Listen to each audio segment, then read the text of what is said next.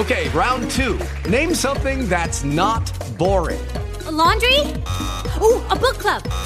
Computer solitaire, huh? Ah, oh, sorry, we were looking for Chumba Casino. That's right. ChumbaCasino.com has over 100 casino style games. Join today and play for free for your chance to redeem some serious prizes. ChumbaCasino.com. No purchase necessary. Full prohibited by law. 18 plus terms and conditions apply. See website for details. This is the Pro Audio Suite podcast. Quick Bites. Welcome to another Pro Audio Suite Quick Bites. Uh, this one is a quick bite talking about Trojans and threats online. And the reason I'm talking about this is because I had a threat email saying if I didn't pay 871 euros in Bitcoin to this character, he would release photographs and all sorts of information off my computer to all of my database which I must admit was a bit scary.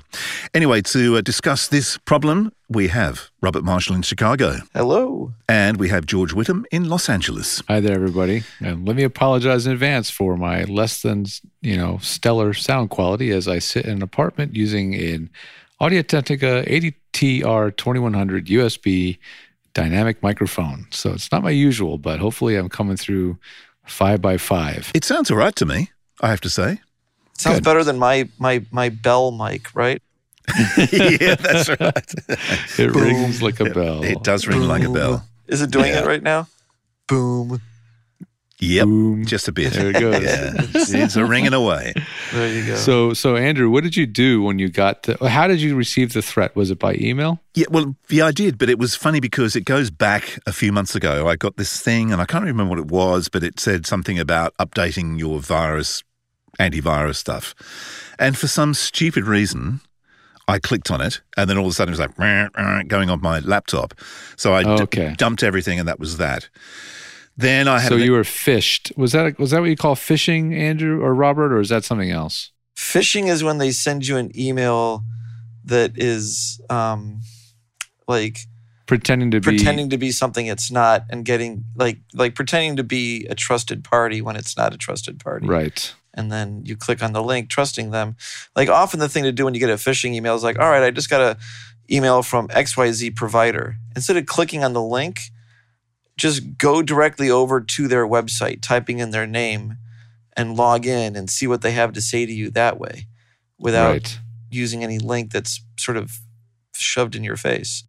Right. Mm-hmm. But the scary thing about this was then I received an email, which was quite a long email. It was saying, look, I know who you are. Here's, here's your email address, which was correct. And here is one of your logins, which was uh, passwords, which was also correct. Um, that's when I thought, oh, this is getting a bit scary now. So basically, I've sent the computer off to be cleaned out to make sure nothing, no Trojans in there. But being a Mac, I'm told you can't get a Trojan on a Mac anyway. Is that correct? I don't think that's correct. Mac is a computer. Now, maybe there's not as many people writing them for Mac, or there's they're not as common. But you know, a Mac is a computer, and a Trojan is just a program. So, yeah, I mean, the fact is the matter. The fact of the matter is that Mac is not as big a target because the world's financial institutions and governments and missile bases don't run on Mac. So it's just not as much of an incentive to be hacked. Um, it doesn't mean they aren't. Um, so if you're on Mac, statistically, you're probably far safer. Um, you know, and that's why I think the likelihood of Andrew being, you know, in danger is relatively low. It's still a gut. It's a, still a gut thing that tells me that, but it's also the fact that another friend of mine has given me the exact same spiel um, she read this to me over the phone and it sounded exactly the same. And what freaks you out is that they do have a couple pieces of what you consider to be completely proprietary private info. And so when you hear it read read to you or written to you in an email, obviously you freak out. You, yeah. It's very it's scary. So we all live on the internet these days. I mean, doing what we do, we, are continually on the internet receiving files and delivering files. What precautions can we take? Have you got any ideas? Well, it's it's weird because I, I think part of it you have to think about like th- this particular um, you know email said that that they had access to your files, right? But you know, think about it. Where where are your files? Do, I mean, if if you go back, maybe you know, back to like the early earlier 2000s, everyone had a computer and they had everything inside that that computer, even all their email. You know, like it was it used to be downloaded from the server and deleted from the server. But now most people have an IMAP email account. Their email is coming in on multiple devices. They've got, um, you know, pictures on their phone, pictures on their laptop, pictures in the cloud, and these these hackers are coming in saying, "We've we've got access to your stuff." It's like, well, which device do you have access to? And I think they're being vague because I think in a lot of the cases they don't actually have anything. It's an email with hot air and a, uh, um, you know, a password that they've hacked from some database at a t- at a point in time, and this gives the perfect reason why you should always massage your passwords and not use the same password across multiple services. Yeah, I mean, at, once the threat's been received, it's already too late because now you're now you're thinking, well, if they have that password, what else do they have? But it is very, very unlikely they have anything else. It's very likely they only have that one password. They probably bought a database, just like criminals buy credit card databases. They probably bought a database um, of of you know material. If that password is in that database and you're still using it for something that's important to you, shame on you. Um, you definitely should have changed your passwords by now. Um, I I will be I'll be completely honest. I'm just as lazy as the next guy where I do use the same password over and over, but I use that on things non what I consider to be non critical, non banking, non financial institutions. Um, I use them for like, oh, this website needs my password also. My Airbnb needs a pass, you know, stuff like that.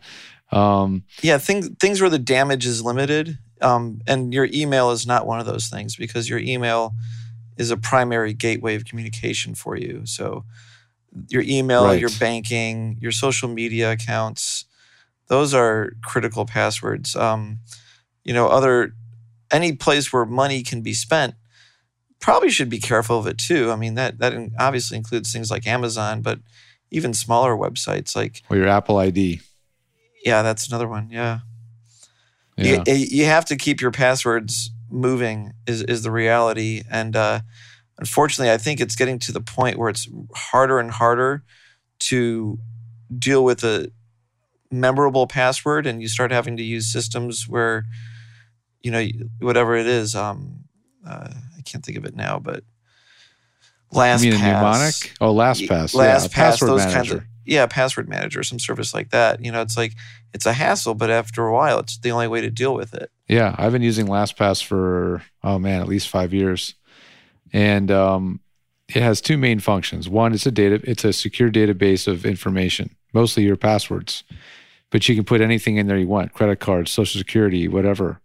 Um, it's it's got some sort of insane level of encryption, like 20, 48 bit or something crazy. Um, but it's still secured with guess what? A password. A password. Right. So the password you use to store all that data, it better be a damn good password. Or and, I use I use two factor authentication. Yes. I thought maybe you could talk more about what that means because I know using Google for a lot of things as I do, two factor is becoming more common. Sure. Yeah. Explain so any, real quickly. Well, any two factor authentication is where it requires essentially two moves to get in.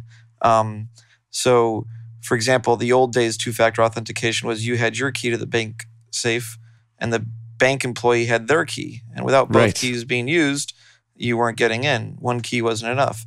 So, in the modern sense, a two factor authentication might be that you log in, and when you log in, it says, I don't recognize this computer, or I haven't seen this particular computer for a while. So, can you authenticate it? And it will authenticate by sending you a text message maybe, or a message through some other channel that presumably only you know. So it could be a message through email, through text, it could be a phone call.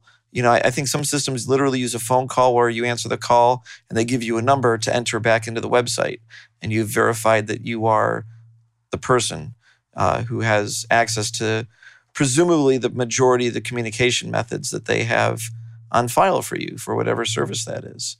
Um, and it's a Yep. it's a pretty good way of locking in. Um, it's not foolproof. You can read articles about how apparently easy it is to get into text messaging um, and you know snoop in and listen to that stuff. So, uh, but texting is a good one. A phone call with a verbal, um, you know, read back is a is a pretty good one. That's kind of a hassle. A lot of this is weighing what's annoying and a hassle compared to what is secure. You know. Yeah, this is what the realization is as as I deal with folks, especially on Apple, because Apple does a pretty good job of really making sure their stuff is private and secure, like to the point of being inconvenient. And I tell people when they're like, "Oh, I got to get this code, and I got to wait for them to text me this six-digit code, and then I have to do this, and what I have to change my password now. This is so annoying." And yes, I agree, it's all annoying, but it's what keeps people's Apple accounts from. It's what keeps them pretty secure. Um, Yep. And the security is rarely convenient. Unfortunately, the more convenient things are for us, the more they are for the hackers. So we just have we do have to make use of these tools. Um, I it's, did have a service it's a the service same as I the used- yeah. airport. It's the same Yeah. as going through security at the airport. True. You just got to deal with it. Yeah, I, and I did have another bank system for my shopping cart for my website. I don't use it anymore, but it was really secure, and I had to use what they called the Google Authenticator Mhm. to That's another two it. factor. Yeah, and so what an authenticator does, at least in the case of Google Authenticator, is every 30 seconds it's a new password. Right. It's changing the number. If if you've ever had to deal with a bank account that's like, you know, like um, really secure, they will email you, or sorry, email you. They will physically mail you a thing that looks like a calculator, but it's literally synchronized with the same password that um, that is being used at that moment in time at the website. You know, what's really cool is where they came up with this. This came up out of World War II. Because it's been around a Ah, very long time. yes. Like This I've, came I've from a known people musician. to have these for years now. Yeah. yeah this whole concept actually came from a musician and it it boils it comes down to a system called frequency hopping and so the problem they had in world war ii is they would send a torpedo and the torpedo was somehow communicating back to get instructions on where to go and the other ship that was the target could jam that torpedo signal and then the torpedo wouldn't know where to go wouldn't hit the ship so they made a torpedo that was basically, in a sense, the musician's idea in frequency hopping was that the torpedo has the same sheet of music that the broadcast information system has. And so right now we're transmitting on this frequency, literally this note. And in a second, we're going to transmit on this other frequency, which is another note. And as long as you know where, what the melody is, you can follow the transmission. Wow. And the other party Incredible. can't because they don't have the music. Yeah. So came out in Andrew, I mean, circling that's incredible. I mean, circling back, Andrew. So, how did you react to receiving this? What did you do? What were your next steps? Um, I deleted three of the emails and then got to the last one and thought, this is probably getting a bit scary now. So um, I sent my laptop off to the Apple Tech, and they're just cleaning up the um, cleaning up through with malware, just going through the, the laptop to make sure there's nothing in there. Um, the only thing that, was kind of scary for me because I use PC and Mac, and every now and then something will arrive on the laptop via email that I need to actually transfer to my PC, which I do with USB sticks. So I'm kind of thinking I take the USB out the, the Mac, stick it into the PC, and if there's something that's in there that gets onto the USB, I've now infected my um, recording system in the studio. So I'm kind of hoping that hasn't happened, but um, anyway, we'll see. But it should be fine. I You use should see the craziness that a place like Disney has to go through. So you're you're in session in a place like Disney, and the producer says, "Hey, can you load this video file so you can read along with it?" And it can't go straight into the computer that's in the room with you. They have to take it down the way, you know, within the lot to the ingest place, where it literally looks like some sort of like, you know, clean room, and they make sure the USB disk has no viruses on it. Then they extract the file that that that you want, and they put it on a server, and then you're given a link to get that file from effectively that USB disk. It just had to go through their network of security. So it should take 30 seconds to grab it off a USB disk takes 30 minutes to go through the process. Now you had a you had a few issues with um, source elements in the beginning, didn't you? With uh, networks not wanting to transfer, like do connections yeah, via the internet. we, we, we've had a number of studios that have been very concerned about uh, the sort of peer to peer nature of the connections. And um, generally, those are much harder to hack because you have to know, you know, uh, and it depends on how the studios deal with their security. But what some of the, um, you know, like really tight studios would do is they would say, okay, who are we connecting with tomorrow? It's so and so studio. Okay, find out what their public IP address is. So they wouldn't let like ports to flow in from anywhere. They would specifically say, okay, we're expecting a connection from this IP address. We'll let it through, even maybe down to the hour of when they'll let it through. And they make their connection and then they close the connection off. Or the other thing they would do is that they would put the source connect computer on essentially just an appliance computer. So if someone hacked it, it's like, congratulations, you just hacked a Mac Mini. yes, There's nothing okay. here for you. Like, Yeah. and then the only thing connecting that Mac to the production system where that has all their, you know, really valuable assets and that is also connected to the rest of their network is a pair of audio cables, which really can't be hacked. Um, certainly not analog cables, and hacking an AES cable would be pretty tough. That's like Skunksnet kind of stuff. So that's how there's different ways of dealing with the security, but the reality is is that most of what happens over Source Connect is is really benign because the inbound ports are not acknowledged, and usually what they need is a um, what's called a like a TCP or something that once you send an inbound message, it responds back and says yes. What can I do? And really, with Source Connect, it's just taking data in and tries to decode it into audio. And if it's not that, it's like it's not audio. It doesn't do anything with it. It's just convincing the IT departments of all these companies that Right. that is how it works. because it, would take multiple moves. You know, if, if you had another application that looked like Source Connect that was listening on the same ports, then maybe you could get some stream of data to come in and this application could do something with it. But certainly Source Connect isn't going to, if, if, if you think about the Trojan horse side of the um, equation, Source Connect's not the Trojan horse, obviously. But Right. if something Yeah. looked and smelled enough like Source Connect, it could be a Trojan Yeah. horse.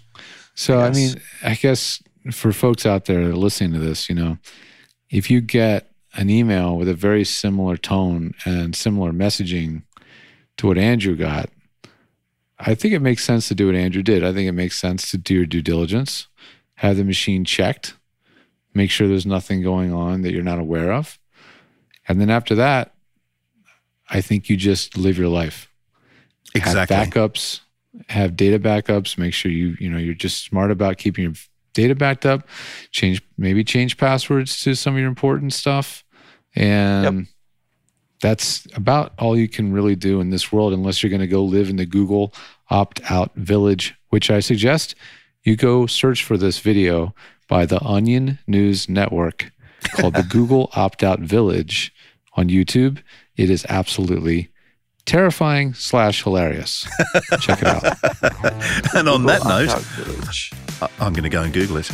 Um, well, there you go. That's another Pro Audio Suite quick bite. Hopefully, you don't get a Trojan in your laptop or anywhere else for that matter.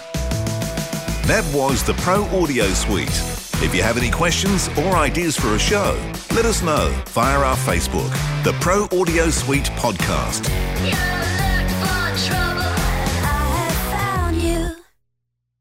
Judy was boring. Hello. Then Judy discovered ChumbaCasino.com. It's my little escape. Now Judy's the life of the party. Oh, baby, Mama's bringing home the bacon. Whoa, take it easy, Judy. The Chumba life is for everybody. So go to ChumbaCasino.com and play over 100 casino style games. Join today and play for free for your chance to redeem some serious prizes. ChumbaCasino.com. No purchase necessary. Void where prohibited by law. 18 plus terms and conditions apply. See website for details. Tax day is coming. Oh, no. But if you sign up for Robinhood Gold's IRA with a 3% match, you can get up to $195 for the 2023 tax year. Oh, yeah. Sign up at Robinhood.com slash boost by tax day to get the biggest contribution match on the market. Subscription fees apply. Investing involves risk. 3% match requires gold for one year from first match. Must keep IRA for five years. Robinhood Financial LLC member SIPC.